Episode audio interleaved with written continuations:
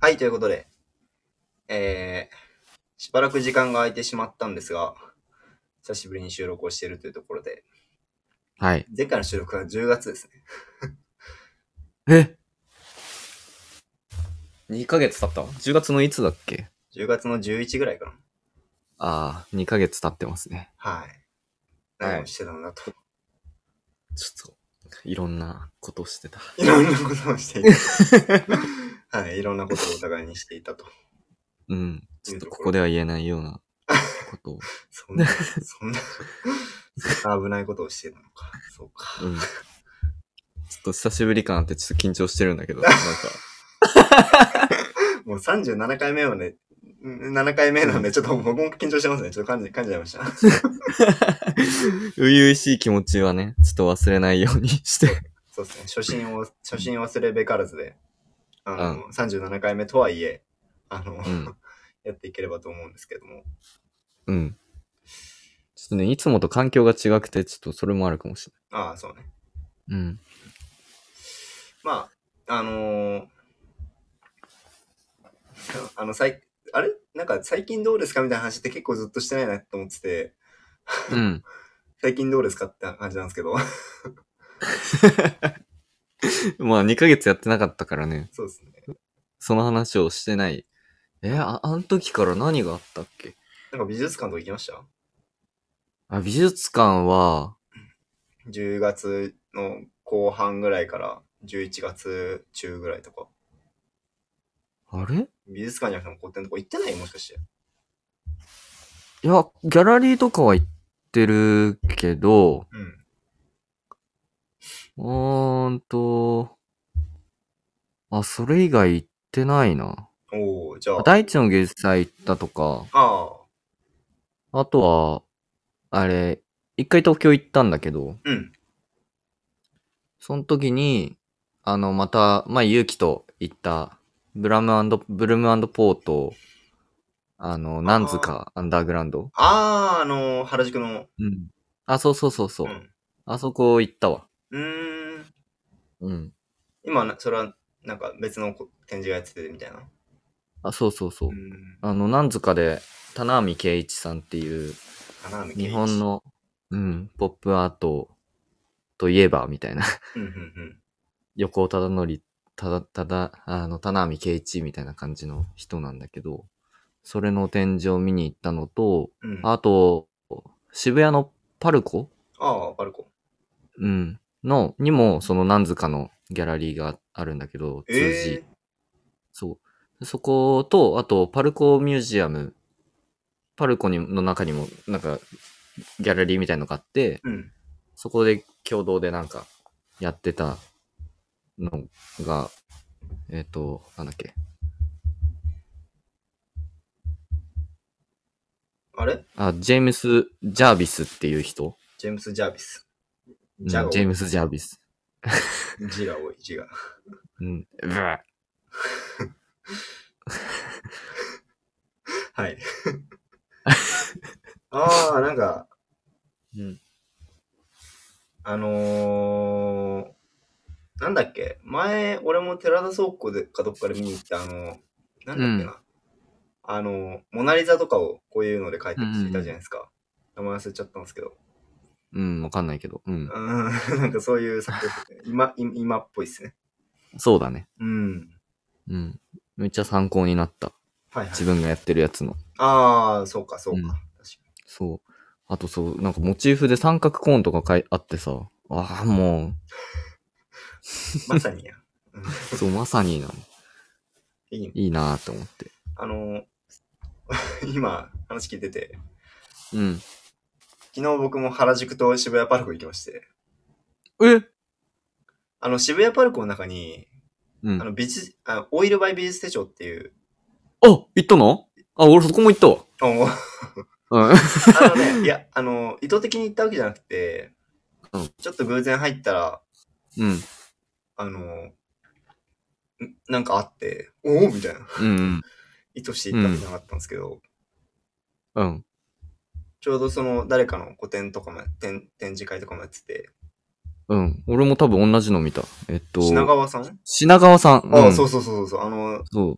あのーあれっすよね。こ子供が生まれ、最近子供が生まれうてみんたういな、ん。そうそうこそのうそ競う技になったみたいなところの表現された人ですよね。そう。すごい女性っていう視点から、うんこうね、いろんな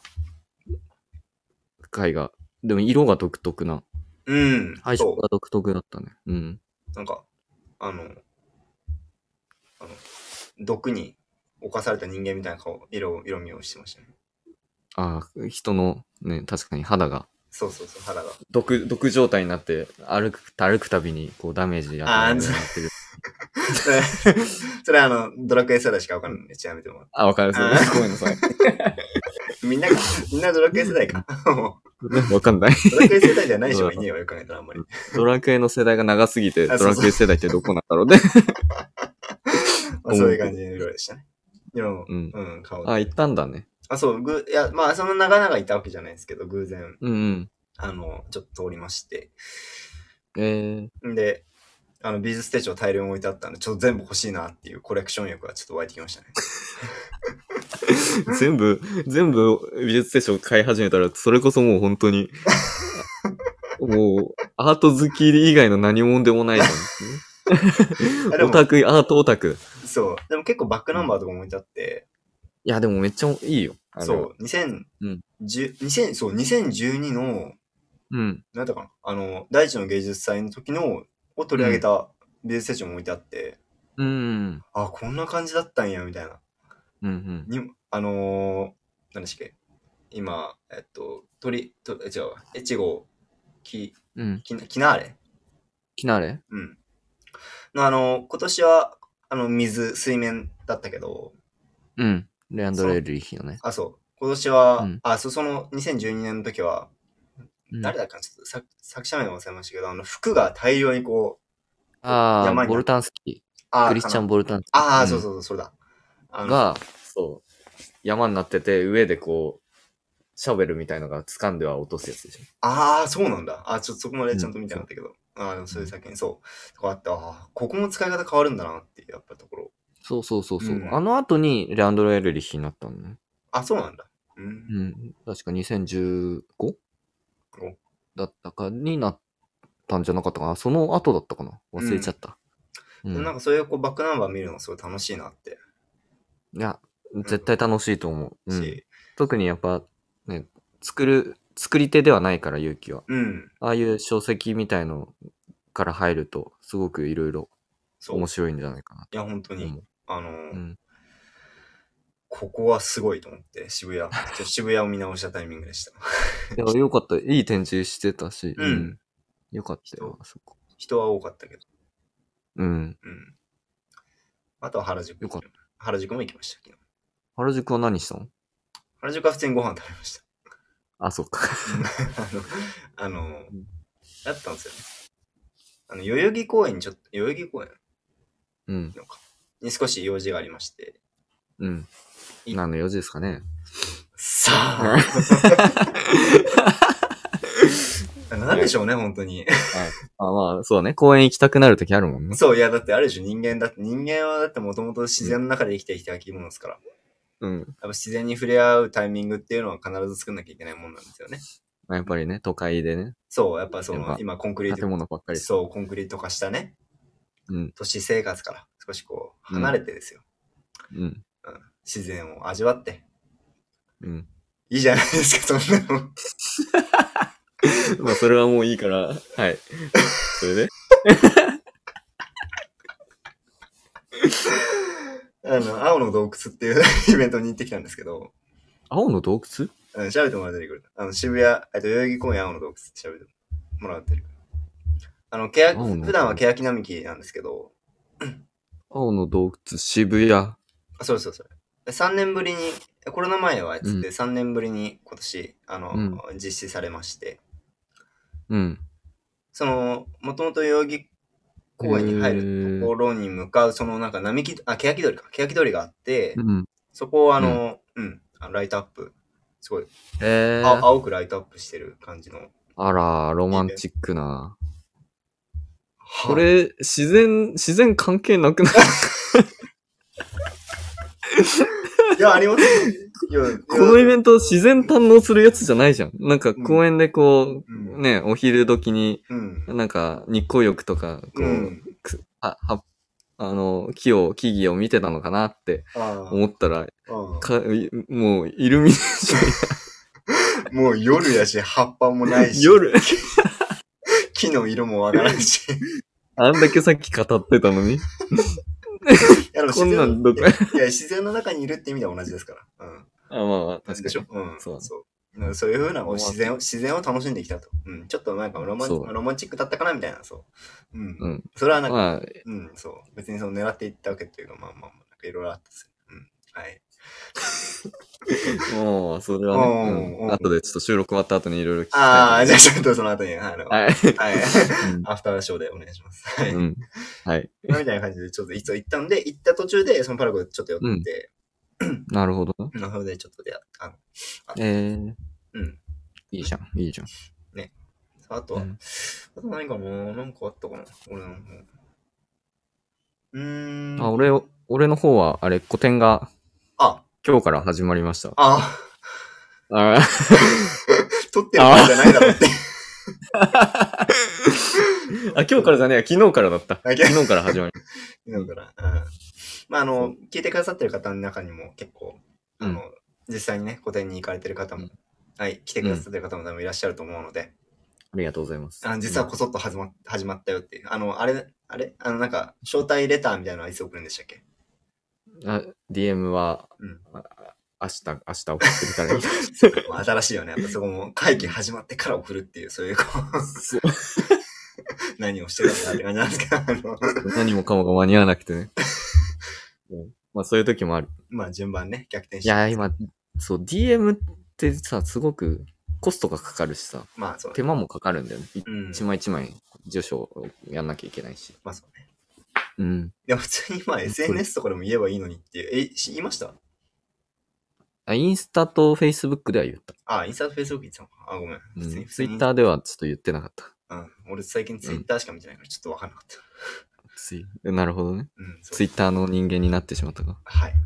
ちょっとインスタとか、ちょっとそういう、ちょっと、あんまり。うん、わかった。うん。まあ、あの、イーロン あの、イーロンマスクに買われたツイッターでちょっと頑張ってます。はい。ああ、そうだね。これからが期待。いやー、イーロン、まあ、まあまあ、ちょイーロンマスクの話するのやめまし ょう。はい。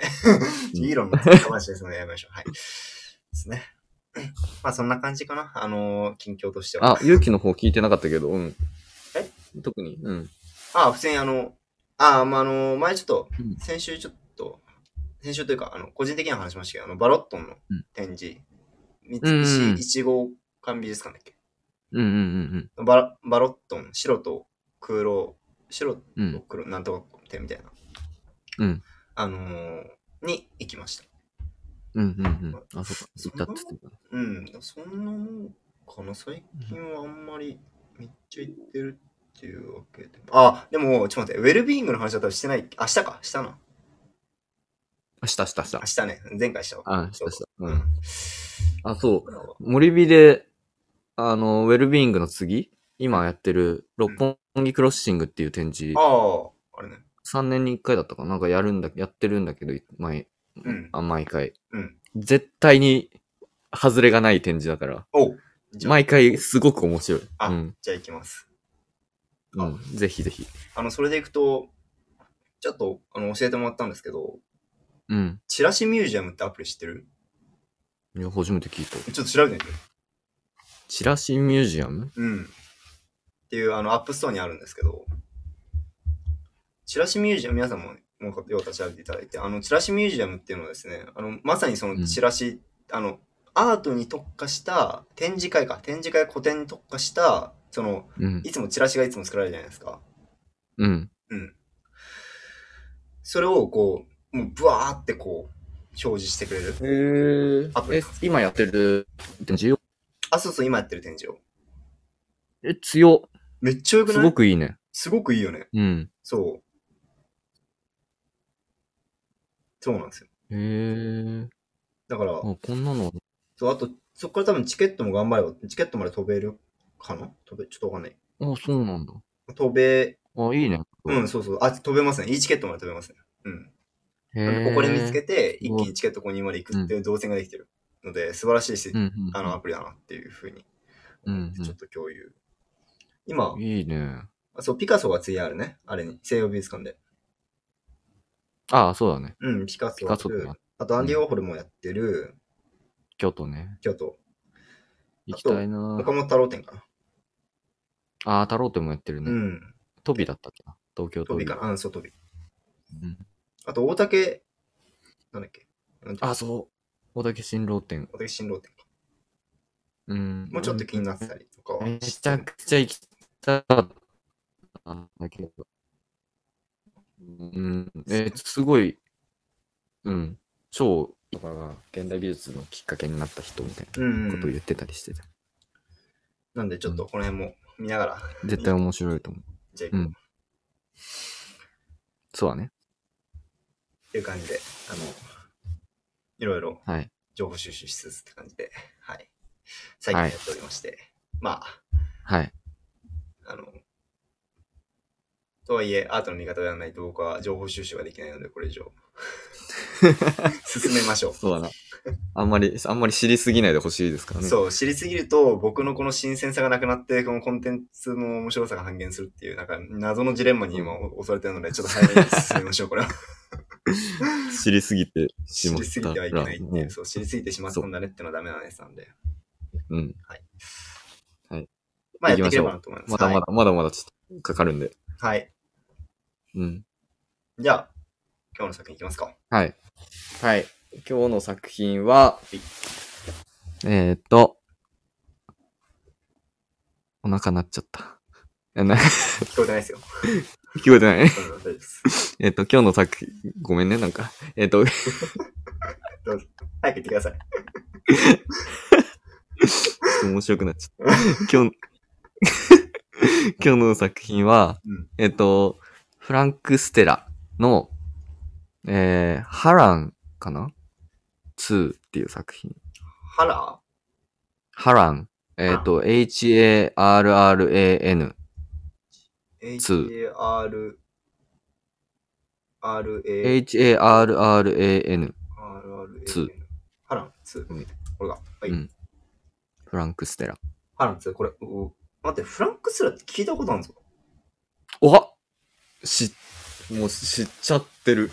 いや、待って、フランクスラってなんで俺聞いたこと、こんな聞いたことあるんだめっちゃ聞いたことあるんだわ。なぜカラーフィールズだ わ。そうです。あ見てたわ。そう、ごめん。もう見てんだインプットしてよた、もんうん。めちゃめちゃ見てる。しかも、すげえ贅沢にめちゃくちゃいっぱい見てる。あ、でもこの作品は見てない。うん、そうだね。はい、今回は、えっと、フランク・ステラの、えっと、ハラン、えっと、HARRAN2。うん。はい。はい。うんまあ、つってもわかんないんですけ ど。でもね、つってもわかんないですよ。そうだね。カラーフィールドだよね。そうだね、うんカラーフィールドで。このあれだよね。あのー、あのーあの、ホットケーキを4つに割った時の、あの、うんこの、なんていうの、この形は。円、違うな、円、この、わかりますこの4等分した時のこの形のものと、うん。四角がある絵ですよね。ああ、なるほどね。そうホットケーキの切り口から言ったのね。ホットケーキ、そうそうそう、ホットケーキを4等分した時のうん。中心に2つあって、うん。で、まあ、その二つ、あとの、その、丸の部分の残りの二つはうん四。角になって、うん。両側に、そのなんか、残りとおぼしき、あの、そう。フォトケーキの残りがあるって感じですね。そああ、う。 OK そんな感じ。うん。多分見てるの同じだと思うんですけど。うん。うん。ですね。なんで、か色がいっぱいある。あ、そう、色がいっぱい。なんか、左、み、水色とか、オレンジとか、うん。青、う紫。ん。そうそう。うん、なんかあれですね。あのー急にどうしたっていう感じなんですけど、うまん。あ、前回まではあのロバート・ラウシェンバーグっていうですね、うん。あれ合ってるよね。合合ってる合ってる。モノグラムですね。うん。うん。を取り上げまして、あのーもう結構こう衝撃的というか、あの、 うん。どうしたみたいな作品だったんですけど、まあ、いわゆるこう、アメ、アメリカだっけアメリカの、うんえっと、ポップアートの文脈うん。みたいなところで少しこう出てきた作家ですと。で、えっと、まあ、イギリスのその前にイギリスのポップアートとして、えーっと、うえーっと、あれですね。リチャード・ハミルトン。そう、リチャード・ハミルトンですね。うん。一体何が今日の家庭をこれもないかこれほにゃらららみたいなやつですね。そちう。ょっと早くしていいよって言われて。うん。うんあ今言ったんだよ。 うん。早すぎて聞き取れなかった。あ、そうう。そうそう。ちょっと、ちょっと人類が追いついてないって感じで。あのー、規模がでかかった。やっていまして、あのーまあ、その辺からこう、少しこう、大衆に、大衆の中でも、こう、うんそこに対するこう、まあ、大量、大量生産、大量消費みたいな、こう、皮肉の、皮肉を込めた、こう、ポップアートみたいな文脈が少し出てきてて、まあ、それのこう、それはイギリス、リチャード・ハミルトンはイギリスで、うんまあ、その流れが少しアメリカにも来て、えっと、うん前回のロバート・ラウシェンバーグさんが、うんえっと、あれですね、あの、まあ、アメリカ流のというか、あの、うん。よりこう表現としては、えっと、彫刻と絵画っていうのをこう、うんうんまあ、重ねたというか混ぜあ混ぜ混じ合わせた、うん、僕はちょっとそこになんかあんまりこう革新性を実は感じれなかったんですけど いろいろ 見すぎてあのうん今までなかったじゃない か。なかった ですよレーズンよりなかったんだけどなんかありそうだなと思っちゃった自分がちょっと辛いなって思ってるんですが、うん。あ、のなのそういうこう革新性があったりとかうん。でやっぱこうあのその本人自身もすごいこう面白いことをしていて、あのー何でしたっけ、あのデクーニング、うん。うん、消されたデクーニングっていうですねあ、そうそうそうあ。の衝撃的なあの、うんデクーニングのけ作品を消しゴムで消すっていうあのうん。回帰めいた作品を作ったりとか、うん。まあ、そういうこう観点でこういろんなこうかんなんていうんですかなこうかこう方向性かな うん。いい言葉で今と方向性でこう新しいこうう壁をぶち破っていったような形うのん。方でしたね。うんでまあその次の作品っていうところうなんん。ですけど、うん、うん、また抽象的に戻ってきてしまった。そう、戻ってきまた。たまた丸と四角と三角しか書いてない。三角もない。丸、まあ実質丸し、まあ丸と四角しかない。うん。まああとホットケーキがあるかなぐらいかな。ホットケうんーキ。よくこれをホットケーキだと思ったね。まあ まあ、まあまあ、あの、ホットケーキ好きなんで、はい、この前、ちょっああ、なるほどと、はい、ね。粉買って作りました。あ、作ったのあ、作った。あ、いいね。美味しくできました。ベーコンとか美味、しく焼けたうん、ベベーコンとか卵挟んじゃった。ちベーコン邪道だな。ょっと。おっと、甘いホットケーキがねえのかここでホットケーキの議論してもダメなのよ。 えあの、 ちょっと思わずブチ切れてしまった。すごい、ちょっと思った以上に反論食らって僕はびっくりしたんですけど、あの、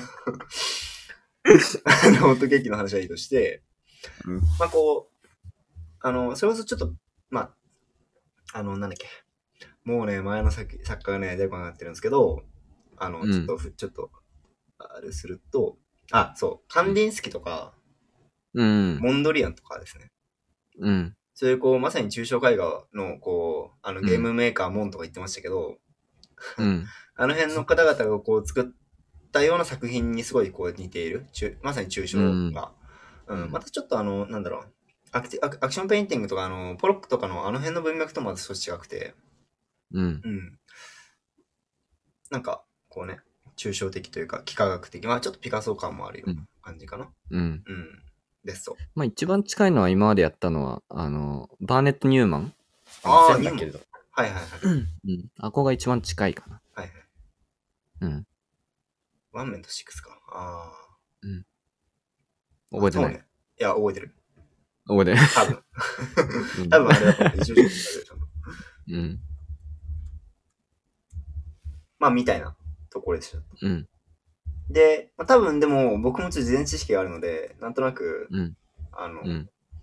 色なんじゃないかなっていう。 うん。ここの革新性は色なんじゃない、色、色というか、うん。まあそうですね、でも色の革新性なんじゃないかなっていうふうにはなんとなくこう仮説としてはありまして。はい。うん。まあでも、や、まあ確かに新しいんですよね。なんかこう、うんなんだろうな。まあ、色の使い方が新しいというか、な何が新しいのかっていうと難しい。そこがむポイントかなっていうふうに思ってるんですけど、うん。その、なんか色がこう、あれですよね。秩序なく並んでるというか、まあ秩序あるのかなわかんない。うん、でもなんかこわかんなう、 秩序があるのかないのかわからないけど、うん。でもなんかこのい、この色の、こ例えば、オレンジの横にグレーがあって、みたいな。うん。で、グレー、青の、あ、ちょっと待ってよ、これ、ル、あ、違った。ん絶妙にルールがあると思ったけど、ない な。いや、な、んうん。ない、さそう。なんかあると言われればある気がする。うん。うん。けど、どうなんだろう。まあでも、ルールってよりかは、こう、色の、なんだろう。隣にあったらこうだよね、みたいな。隣にあったらこう見えるよね、みたいなうのん。も示唆してるのかなっていうふうに思ってて。これは、あの、うん。なんだっけ。あれ。えーっと、何だろう、最近。あの、あれっすよ。これ多分、勇気が、あの例えば60代とかになったら多分、あれでしか会話してないかもしれない。もうそれ前回も話したしも、それ。え、本当に君もちょっと危ないよ。それやばいやばいやばいやばい。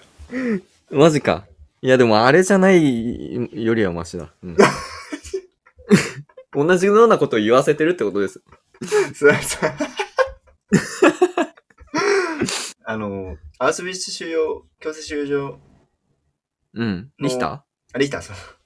うん。ゲルハート・リヒターの一つの作品の中で、ーうん。こう色を横に置くと、あこの色とこの色を横に、この、いやつまり色のパターンとして、うん。隣に置いたも色同士を変えると、どういう、こう、感覚を味わうのかみたいな、そういう、こう、うん。作品を作ったのを見てて、うん。うん。なんかそれに近いんじゃないかなっていうふうに思ったりするんですよね。うん。うんうんつまり、まあ、例えば今回やったら、この前、形とかは、まあ、言うてもその、抽象画って中、うん中なんだろう丸とか四角とか、その抽象の度合いみたいなところでいくと、そんなにこう、うん。めっちゃ新しいかって言われると、そう、まあ、そんなことないのかなっていうのを思ってて、うん。よりやっぱこう、色の組み合わせだったりとか、うん。うん。でも面白いよね、これ。なんか、無限に作れそう。こういう。ああ、そうだね。うん、なんか、不正、うん。そうパターンになってるからね。そうそうそう、なんか、小学校の時とか、なんか、丸書いて、ノートとかに丸書いて、その上に丸書いて、うん。 で、どんどん繋がっていくわけじゃないですか、いろんなものが。四角く書いてとか。それを僕は結構遊びをしてたんですけど。それ多分おぼ、俺がやってたからかな。あれ わかんない俺、授業中の時、授業中とかに、うプリントの裏にひたすら丸と線を重ねて書きまくってたんだけど。あ、そうそう、あ、じゃ、じゃったうん、そう、それだわ。うん。ああれをすることによって、その、何、綺麗、手の練習あ、手の練習。筆はい運びとか、うん。はいはい。僕は手の線練の習。練習。あ、なるほど。僕は手の練習とかじゃなくて、普通に面白かったからやつなんですけど。一番純粋な動機だから、すごくいいと思う。うん。確かに、それが目的になってるもん、ね、それ、それが大事。うん。うん、素晴らしい。大事。うん。でもなんかそういうこうイメージがあるなと思ってて。ああ、なるほどね。うん。なんだろう、なんかこう。個人的には結構好きなんですよね、これ。おお。うん。めっちゃ好き。あの、俺もめっちゃ好き。フランクステラ超好き。うん。超いいなと思ってて。うん。何がいいと思ってるんだろうなこの、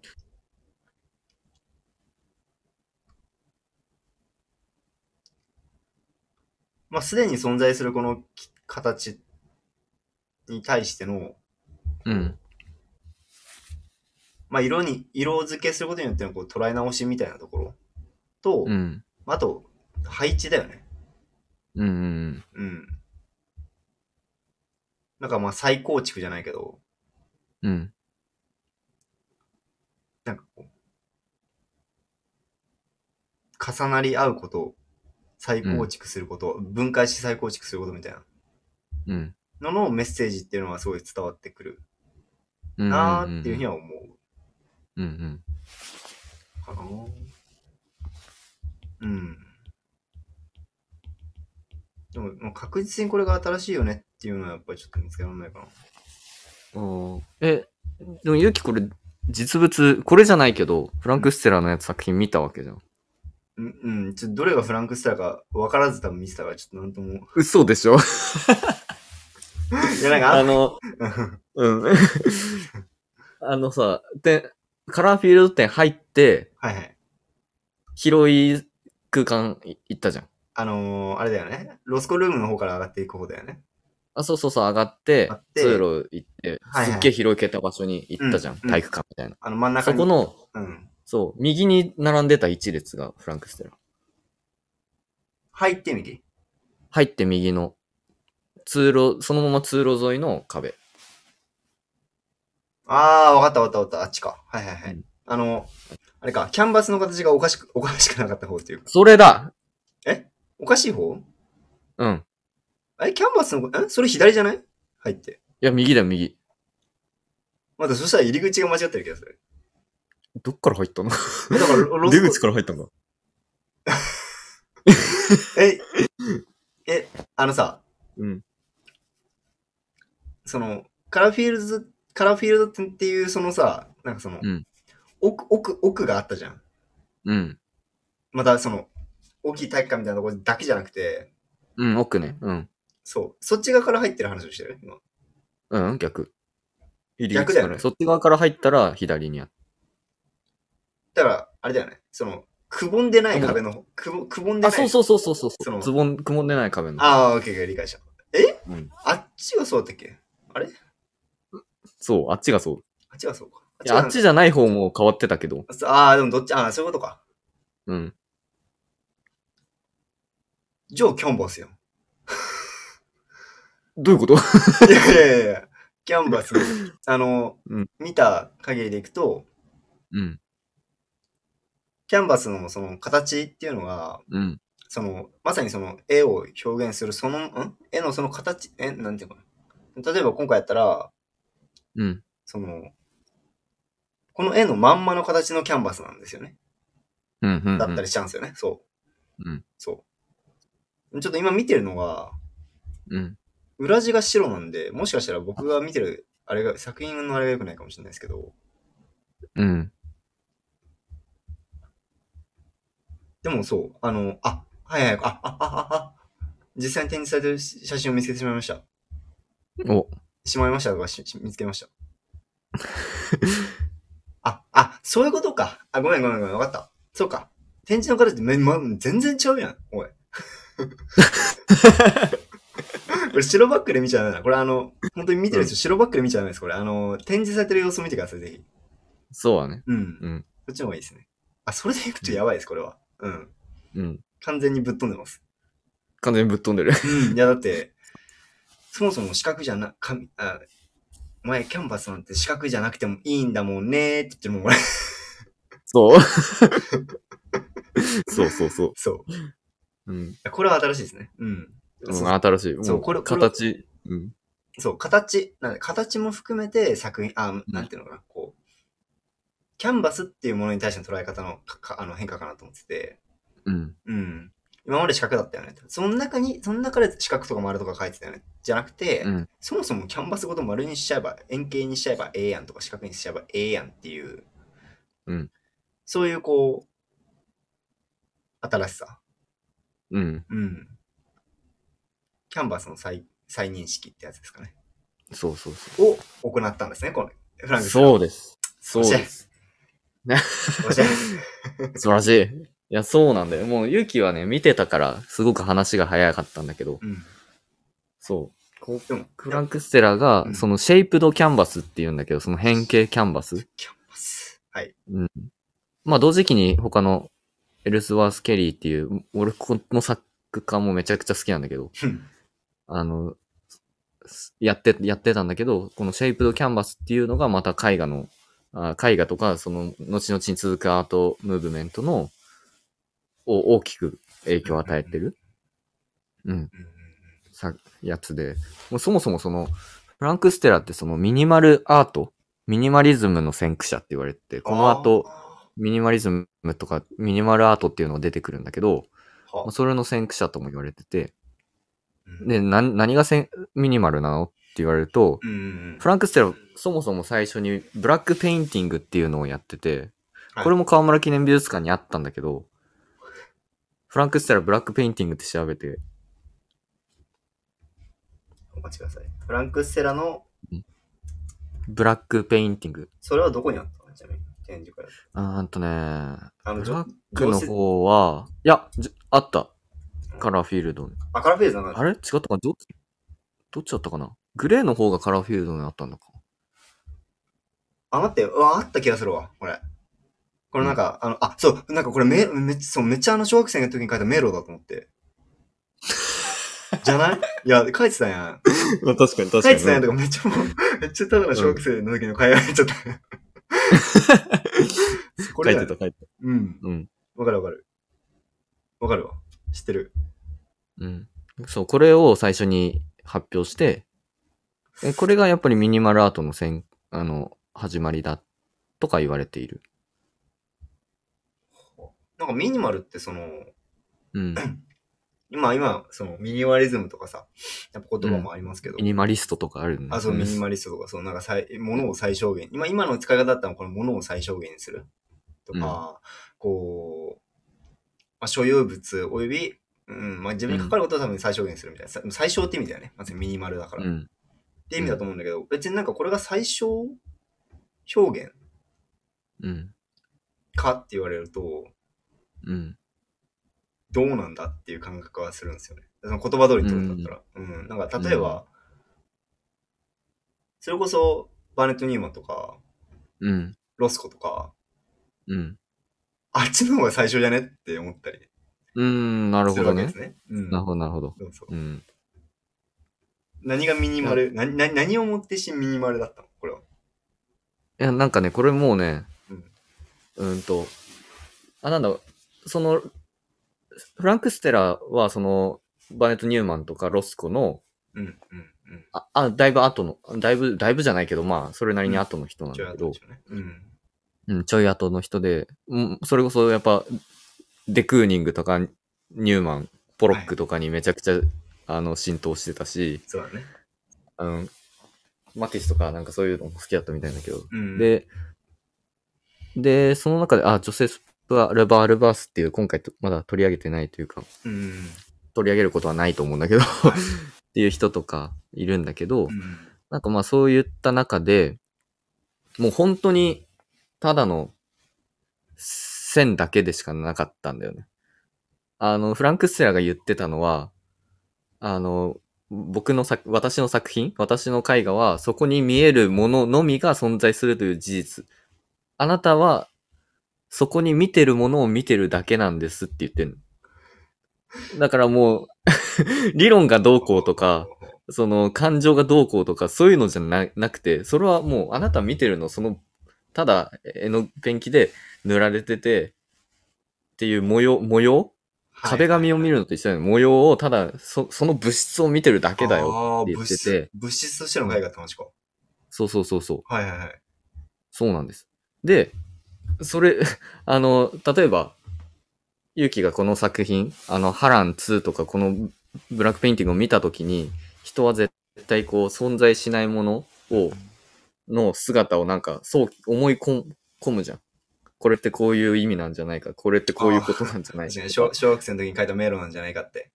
あ、そうそうそう、とか。っていうのの意味とか全くフランク・ステラにはなくて。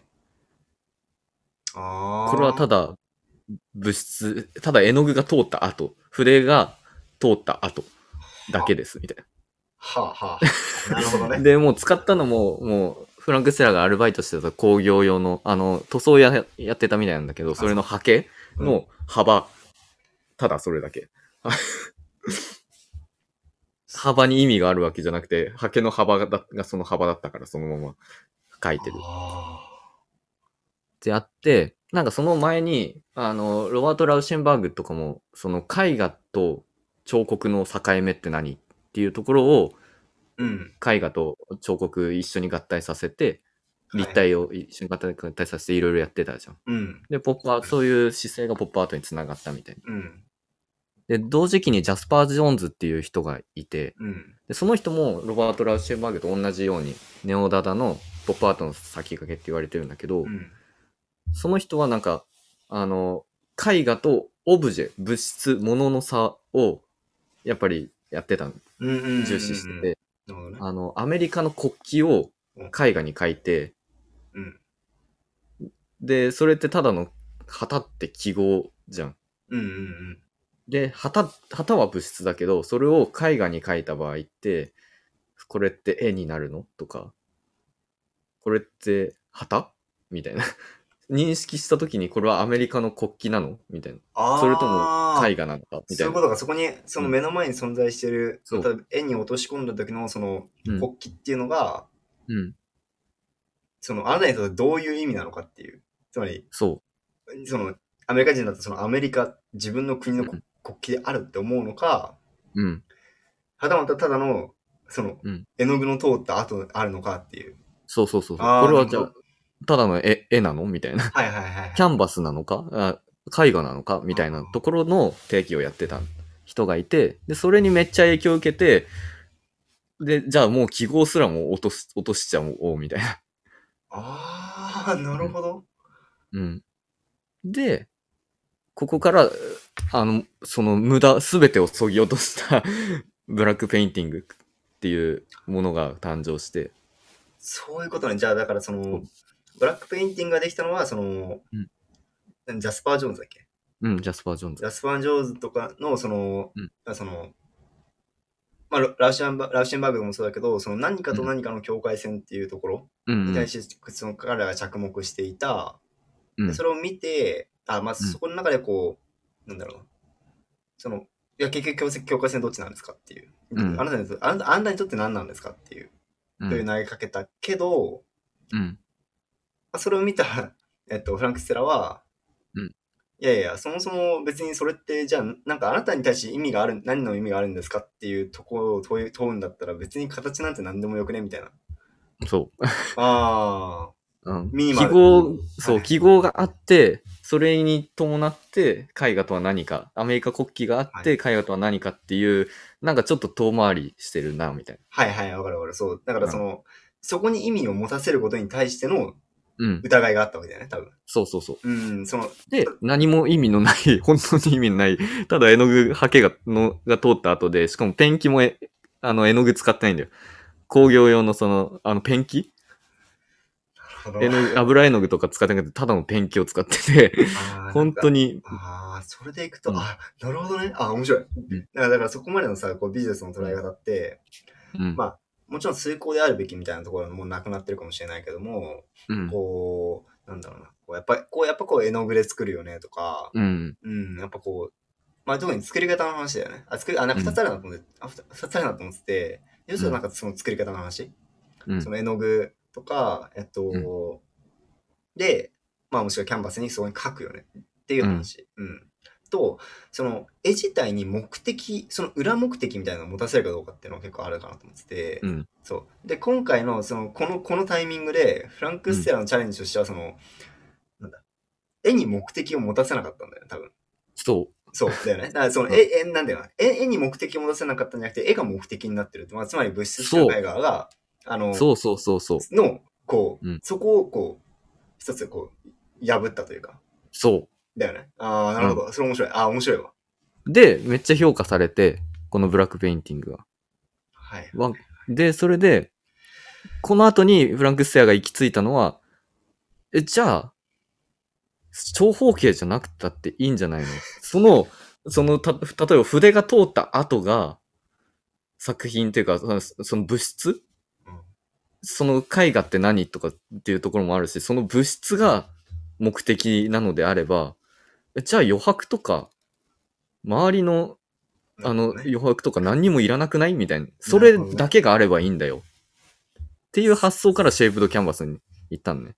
なるほど。やつながらね、ちゃんと。だからその、そブラックペンギンできたんだと、まず。う。うん。うんであれば、もう、さっきの話でいくと、目的化と絵のかあうのん書き方の変え対するこう解釈の捉え方の変化っていうところでいくと、その前者のうん。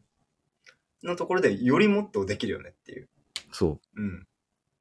で、よ余白とかもう物質存在、その、それ自体が目的になって、で、ブラックペインティング、こう、み見てもらったかわかるけど、なんか、こう、なんだろう。直角定規みたいにさ、ああ、な、あなつなんかこういうなってるじゃん。うん あそこだけを抽出して、こういうテトリスみたいな キャンバスを作り始めて、あー最初なるほどね。で、そ、そこから今度こういう分度器みたいな 形になってったんだけど、今回の作品みたいな。うん。っていう、そういう背景があるから、そのそれ自体、物質それ自体を重要視して余白いらねえってなって、ちゃんと理論に基づいてというか、うんそういう。技術史に基づいて、シェイプドキャンバスを作った。うん。だから突然やったんじゃなくて、そうだよね。 うん。ちゃんと、こういう考えがあって、うん。こういう自分の理論とかがあった中でそれを最も的確に表現するには、あ、じゃあシェイプドキャンバスっていう形、形をもう無視した方が、それ、そのものを表現できるなって。ああ、なるほど。で、フランク・ステラ、多分カラーフィールズ展の中でも、キャンバスがめちゃくちゃ太かったと思うんだよ。分厚かったんだね。ああ、横から見たら、その、厚みって話。そう。厚み厚みはい。はいうんなんかもうき、 どんだけ分厚いねみたいなあ感じだと思うんだけど、それもキャンバスの厚さを出すことによって、物体らしさがより強調される。キャンバスって薄いから、こ、はいはいうキャンバスだと思うんだけど、でも、それをもっともっと厚くすることによって、そのもの、それ自体をより強調させて、そう。まあ、フランク・ステラはもう、最終的に壁にかけられるなら、どんな姿でも絵画だって言言っちゃってるんだけど、あ。俺かけないのそう、どんなんでも絵画だっつって。なるほどな。うん。ああ、そうか。そう。で、さそのブラックペインティングのところの方から今度本当に、そのフランク・ステアの無駄、すべてを削ぎ落とすっていうミニマル的な考え方が、どんどんどんどんこう、 増えてって、それでミニマリズムになるのか。そああ、無駄をすげえ削ぎ落としてるもんね、この人は。徹底的に今。う。うん。はあ。でも一方、その、 あの、あれなんだよ。ミニマルアートの先駆者とか言われてるけど、フランク・ステラはこの後、全然ミニマルじゃない方向に舵を切っていくの。もうそれでもうフランク・ステラの中では完成しちゃってて、ああ、もうそこからの拡張性はないんだと思,、え思っちゃったんだね。うんそう。で、違う方に行ってて、もう、あの、晩年も面白い。もうこの人、人生の全ての作品が面白いんだけど、おお。もう、今度だんだんその壁にかけられるならどんな姿でも絵画ってところから、うん壁からどんどん出てっちゃうんだよね。どんどんも りもり、あレリーフになっ てって、どんどんもりもり出てっちゃう。うん。そう。で、どんどんいろんなものをこうコラージュして、どんどん出ていく。すごいな。行ったりとか、今最近は 3D プリンターを使ってもう彫刻を壁につけてるみたいな感じの、あうん。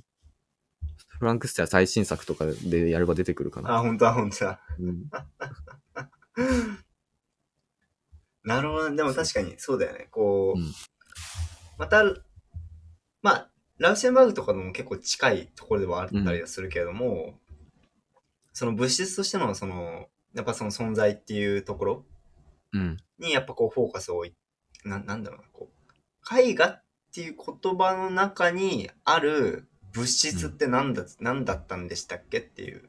うんうん、っていうところではこうラウシェンバーグとかと結構問いかけの種類としては似てる、やっぱ近いところがあるし、まあ、それをしっかり継承したんだろうなって思うんだよね。うんうんでその上でまあステラの場合はフランク・ステラの場合は、で女性だと思ってたんだけどなんと なく。なんだああ、うんお普通におおじおじおじさんというか、今はおじさんだけど。の場合は、うんその、まあ、その、何を物質化するかっていうところでいくと、何をか、うんか絵画における物質化にするかっていうと、まあその壁にかかっているものですと。うん、うん。 それであればもう物質として成り立って、あ、絵画としての物質成り立ってるよねっていう。うん、まあ、だからそのプレ、そそっからそ、それさえじょ最低条件守ってれば大丈夫だよねっていう。うん。うん、そう。そういう意味で、あアートの中だと、めちゃくちゃ新しいことしてて、いや、そうだね。 あああ、この3連作ぐらいでやっと分かったな、この今の、この、この辺の時代のやつが。うんうんう。うんん、なんか、ここまで見ないと逆にちょっと繋がらないかもしれない。あの、ああ、そうだね。そうのん前回のラウシェンバーグとかも、いや、新しいけど、みたいな。うん。そう、なんかその物質としてのその絵画って結構ずっと前から話してるそのうん。心の意味が、でも、なでやっぱこう、少しずつやっぱこうみんなその思想をこう引き継いで、うん。また違う枝葉に分かれているうん。感じがしていて、少しずつこう具体が増えてきたから理解しやすくなってきてるけど、うん。確かにでもそうだね。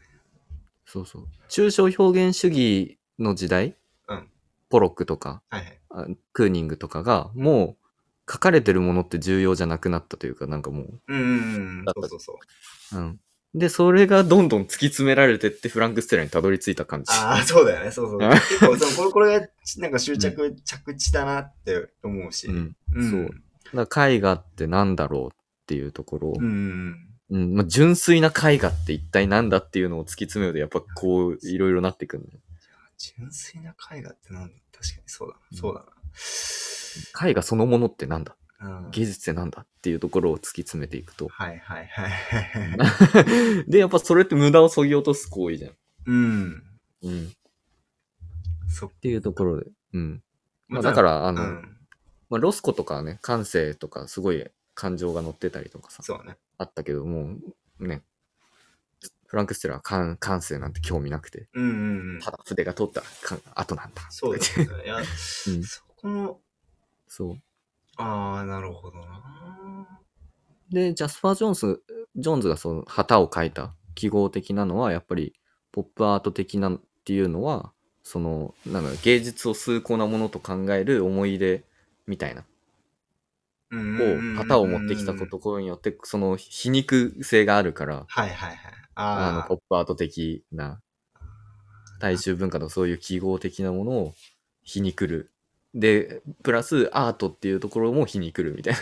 あアートってなんだよみたいな。っていうところで、その、ネオダダって言われてるんだけど、ダダ、デュシャンの、デュシャンがダダだったんだけはど、いそのネオダダとも呼ばれてるし、そういうとこからポップアートっていうのが出ていくっていうところで、でフランク・ステラはそれをもっとこう、うん。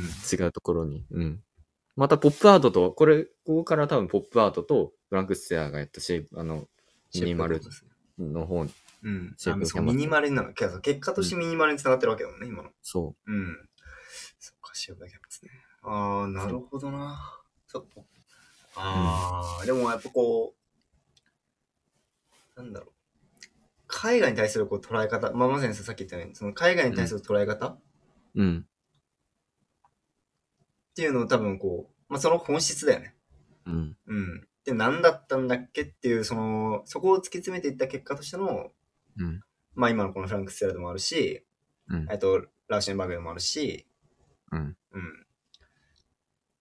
ていうところがやっぱこう、この時代のこうすごい、一、いこの時代で起きたその大きな分分岐、うん、うん、そうだね。その前の時代ではやっぱ起きえなかったこと、ううんん、そう。そうだよねって。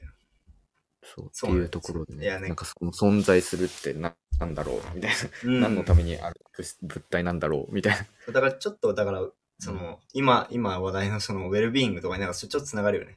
うん B, B, B であること、なんか B とは何かみたいな、そう。あなんーか、最近思ってることあって、 ウェル、ウェル、ウェルビーイングってなんかその、ウェルビー、その、よくあることっうん。て言うけど、うん。本来的には人間は B であれば幸せであるべきっていうふうに思っていて、うん。うん。うん。じゃあそれだけでこう満足できるもの、う、うんん。そうだね。だなーっていう日も思ってたりするんだよね。うん。うん。いや、ほんとそう、それはめちゃくちゃ思う。そうだから存在してるだけ、そうそうあるがままでよくて、何か良くしようとする必要とかもない。そうそうそう。だからそれは多分ね、だいぶ思考って、なんか、かなりの究極形態というか、うん。良寛さんとかもそのそういう感じだ よねそうだね。うん、悟りの境地みたいなところは、うん、だと思ってるけど、まあ、なんか、それも、なんか、その話となんか、に似てはないけど、うん。要はその、その、ぶ美術、あじゃないわ、絵画としてあるっていうこと、うんで、どこまで、その、シンプルで、まあ、ウェルビーイング、ビン、ビーっていうのも結構シンプル、めちゃめちゃシンプルであることだと思うんだよね。人間としてあるの、ありのままでいるっていう。うん。それと同じだなと思ってて、うん絵画としての B ってなんだろううってん。いうところの問いかけうん。をした、すごい、そこはすごい価値ある、あの、問いかけだなと思うし、うん。うん、なんか、そうね。今人間たちがこうぶち当たってる、こうう、ウェルん。ビーイングとはみたいな話をうん。考えるきっかけになりそう。う。うんん、この辺の作品見たら。うん、結局、結局じゃあ、あななんか、別になんか、ね、だからその絵の具っていうのはさ、人間でいうところの、うこう、ファッションとかかもしれない。ファッションとかなんかう資格とか、ん。そういうなんかこうう、ん。役職とか、うん。お金かもしれないし、装飾物やん、全部。そう、めちゃくちゃそう。そう、だよね。だけど、うん、フランク・スラがこれ言ってくれてることはそうじゃなくて、装飾物なんだでもいいんだ、うん工業の油なんでもいいんだと。もうとにかくかければいい。でうもんそこに、えーっと、その、B としてあったその、そのプロセス、つまり、えうんーっと、A は、ああー、違うわ。その油絵が、油の絵の,、う絵の具がその通った後っていうのがまさに B だよねっていう。うん。人間はこれ同じこと言えると思ってて、今、う見ん。て。うん、そう。なんかそんな装飾とかしなくても いいよねっていう。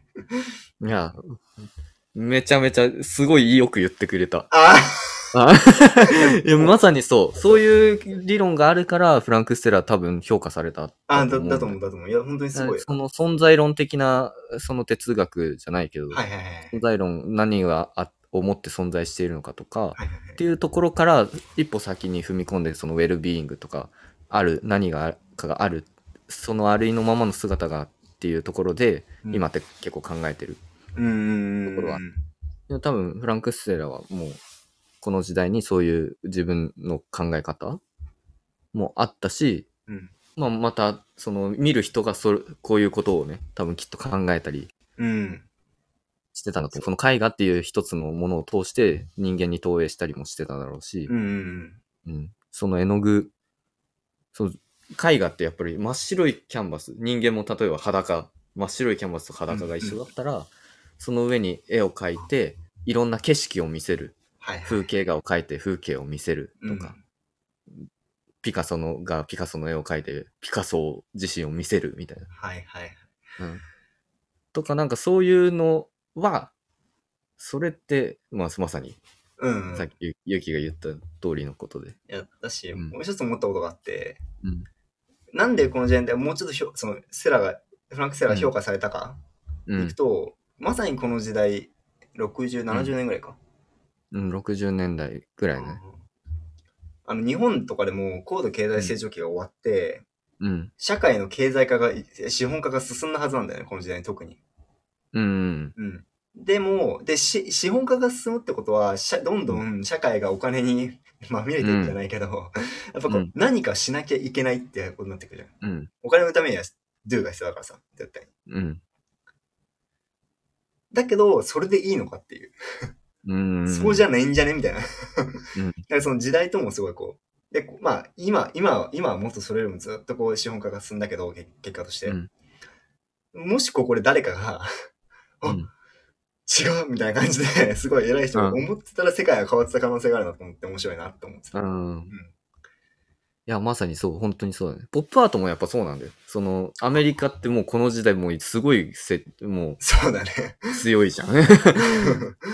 で、もう大量消費、大量生産で、もうどんどんどんどん物が生み出されて、うんマスメディメディアとかがうま、もうすごいことになってって、それに対するアンチテーゼでもあった。うんポップアートはうんうんうんうんで、やっぱりポップアートとは違う方向の、なんかこう、意思表示の仕方というか、そういう意味でのミニマリズムとかも、やっぱり時代にこうして、やっぱそれに共感する人が多かったから、その対局として、ポップアートはその派手派手にして、そこに、うんその社会を映すことで、あの、皮肉込めたり、はいはいはいいろんな、あの、意味を込めたはい。けど、ミニマリズムは一方でそれを最小限までうん、対極にすることによってそこに批判性を込めたりとかしたから多分時代として2つポップアートとミニマリズムがこう出てったんだね。ああ、すごいね。うん、 いいよ、面白いよ、この辺。めっちゃ好きだ、この辺話。そうそうそなんう、だよ。確かに、そうだね。うんまあ、そういう意味で言うと、ポップアートは分かりやすかったっていうし、うん分かりやすかったか、まあ、で、うんこのミニマリズムはちょっと正直言うと分かりにくいじゃん、やっぱり。うん。うん。そういう相対比較もできると思うし、うん。こうポップアウトの方が、なんていうかな、こう、あーなんていうのかな、こううまく言葉にできないな、こううん、なんていうのこう皮肉を、それうにん、抽象に対対してこう皮肉を出すっていう面では本質的には一緒かなと思うんだけども、なんていうのかな、に、その、今発生している、あそう、わかったわかった、うんポップアートの方は今発生していることに対しての皮肉なんだよね。うん。ではなくて、えっと、ステラとかのそのミニマリズムの文脈は、うんで、もこうあったらいいよねっていう対してのうん。問いかけだなと思ってて、今うん。んそう。つまり、ポップアートを通して、うん。あ、なんかこうかもしんないなみたいな。 うん。うん。あ、なんか確かに大量消費、大量消費、大量生産してるよねとか、うん。なんか、うーんと、こうがいっぱい起きてるよねとか、なんかそうわかんないけど、そういうことがわかりますと。うん。うん。でそれは今起きてることに対しての批判、あの、し批判的視点だよね、多分。うん。だからそこから先どうなっていけばいいのみたいな話は多分あんましないと思ってて。まあする、うん今後ね、出てくる先にするかもしれないけど。うん。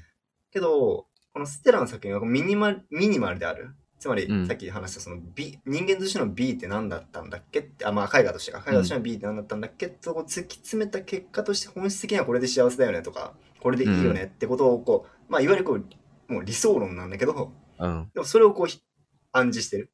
うん。やちょっと役割違うし、確かに。鑑賞者に与える影響も違うし。そうそうそう、思想うんの、考思え考、たち思考のそのあれが違う。あの、うん。ベクトルが違うなって。べ思考させるベクトルが全然違うなと思うんですよでも、結果的には、うん、今こういうこと起きてて、やっぱこうなっていきたいよね、みたいなところは結構同じなんだけど、やっぱその本質は。なんかそこは違うなと思って、うん、聞いてると思ってた。確かに。いや、もう本当に、素晴らしい。ある素晴らしい。 素晴らしい。さすがです。でも、そうだよいね。やなんか、うわ、面白い。いや、いいね、いいね。めっちゃ好きになったわ。あ、よかった。 よかった。一何よりだ。何よりめ だっち。ゃ好きになった。ああ、いいね、フランクスラ。フランクスはめっちゃいいんだよ。だから何回だって捉えられがちじゃん。うんうんやっぱり、普通の人は見てわかんないし、まあね。うん。だと思うブラックペインティングだとただの黒じゃん。とかなるけ ど。俺もそう思った。うんうん、そう。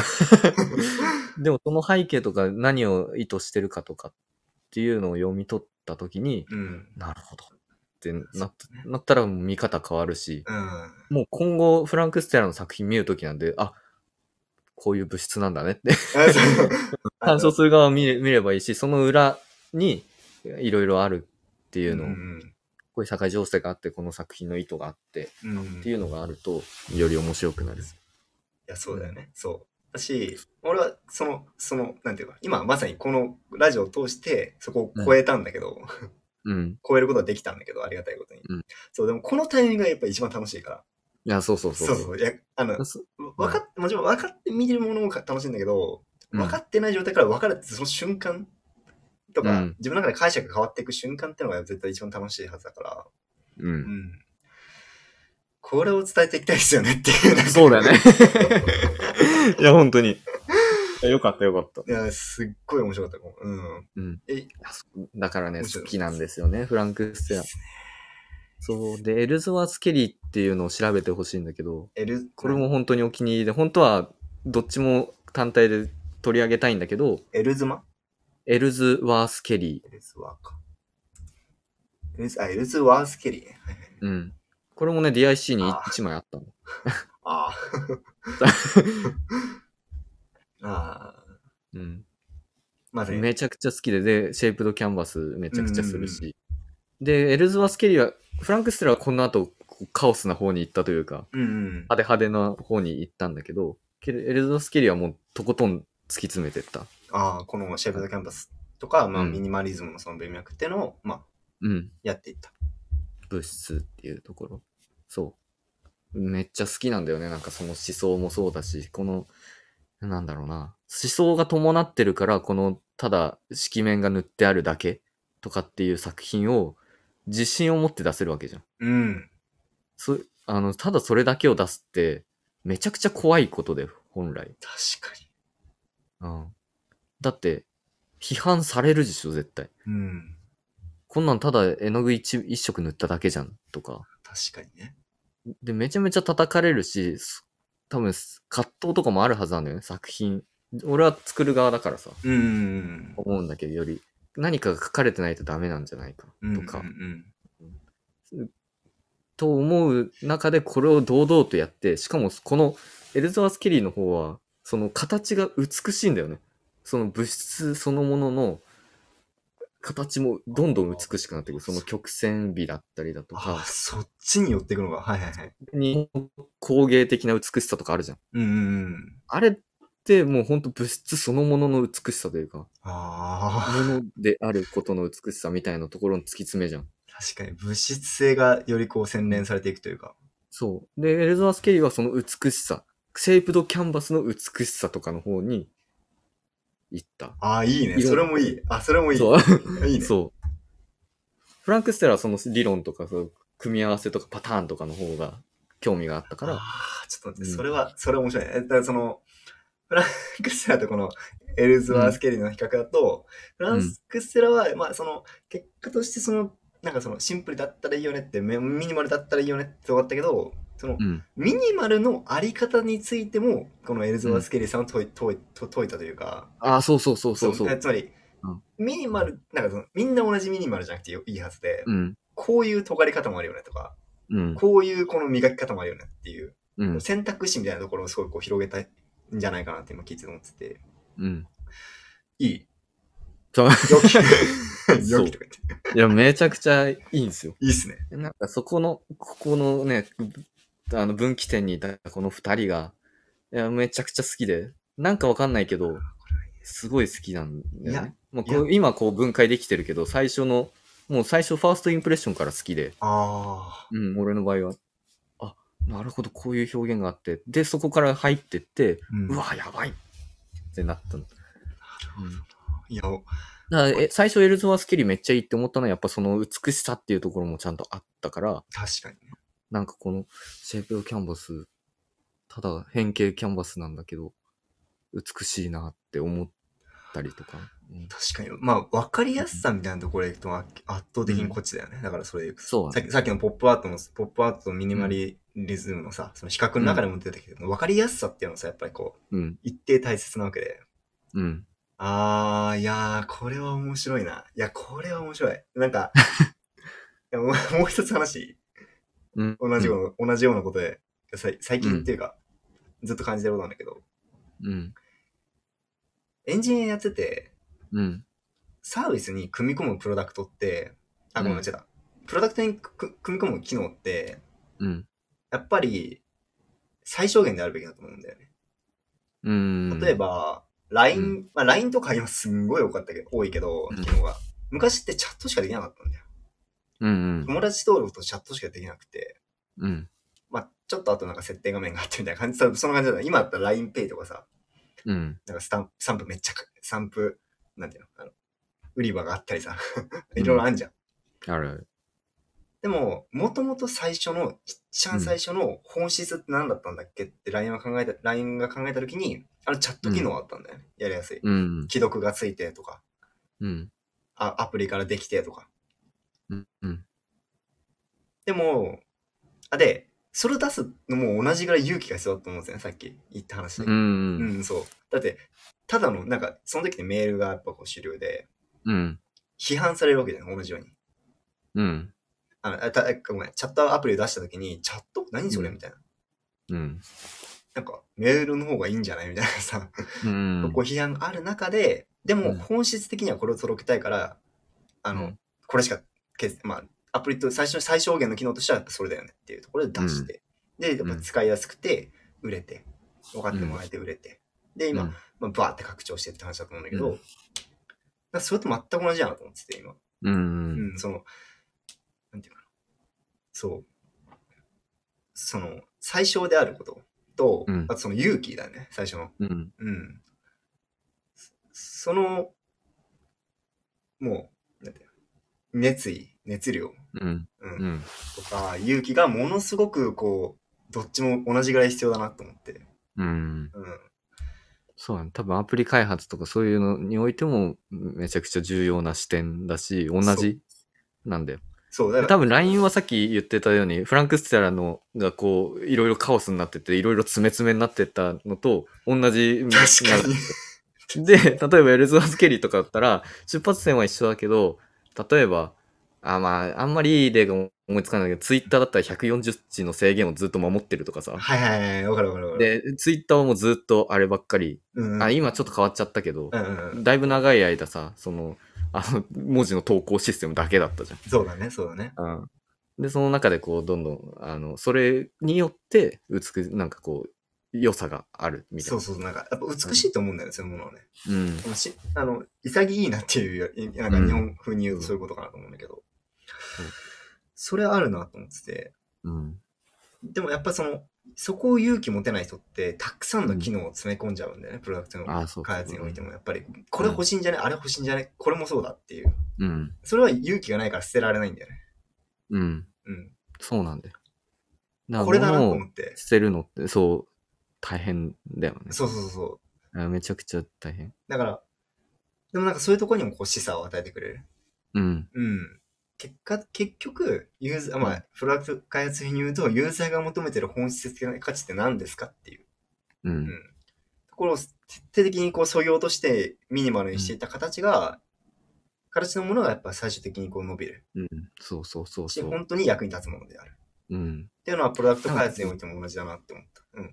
あなんかねいや俺も今やっぱす絵画祭制作においてちょうどその壁にぶち当たってたんだよねああ、なるほどね。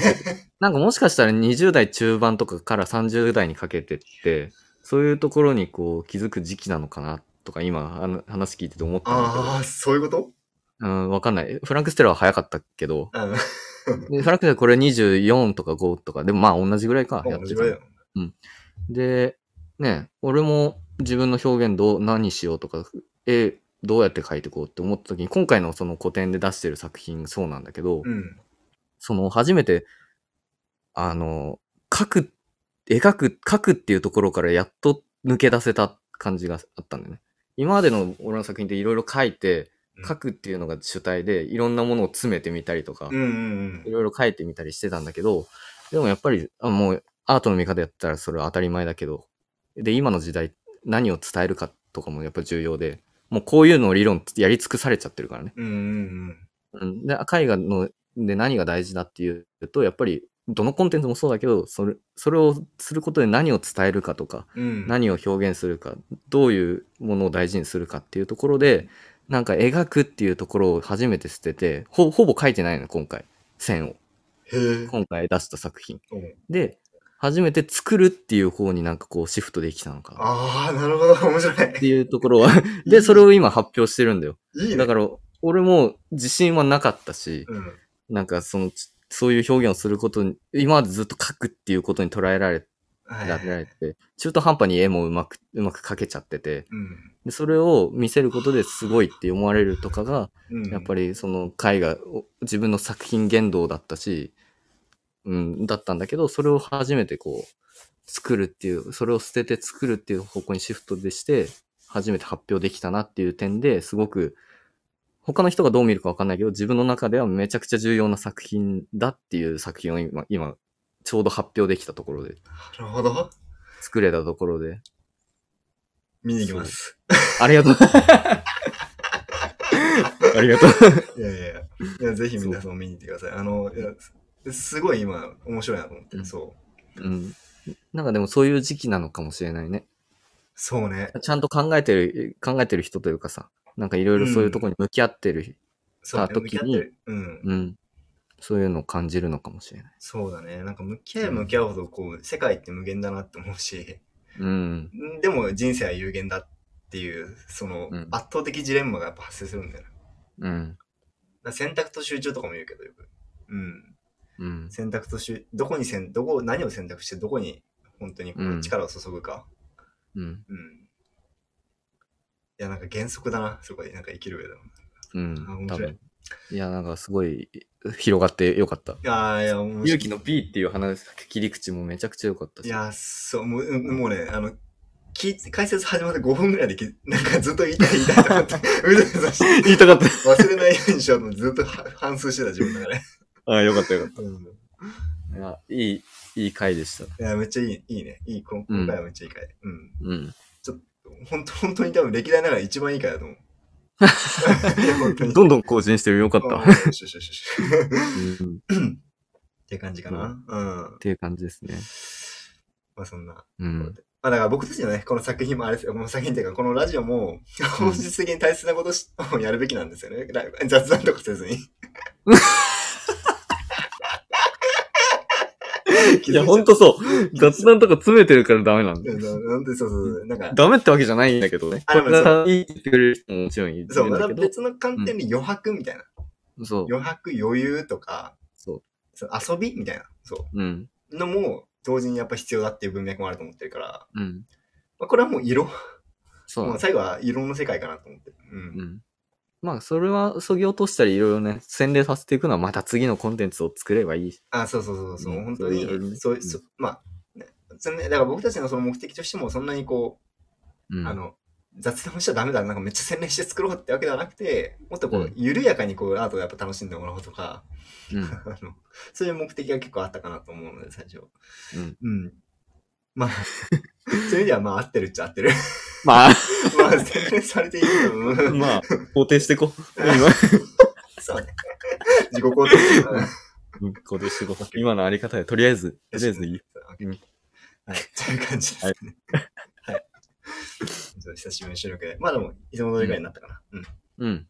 はい、ということで、えーっと、はい。今回はあれですね。えーまあ、結構いろんな作家が出て出てきたので、うん。あのーなるべくちょっと、あの、あの、なんだろう、リンクとか貼れればいいかなっていうふうに思ってるんですけど、そうだね。一旦今回取り上げたのは、えっと、ハラン、えっとフランク・セラのハラン2っていう作品うん。をはい入れましたと。はい。はね、あの、また、 コメントとかあったらぜひ、あの、スタンド FM の方で投稿いただければなというふうに思います。あ、あと、スタンド FM から、えっと、ポッドキャストへの移行っていうのも順次進めておりまして、えっと、スタンド FM さんに感謝なんですけど、あの、うん RSS 機能ってのがありまして、あの、そのまま、この、スタンド FM に投稿したものを、ポッドキャストとか Spotify に投稿できるらしいと。いううとこんろを聞い最高だね。いや、もう、うん。これがだからあれよ、さっきの。うん。うん本当にユーザーが求めてるものよ。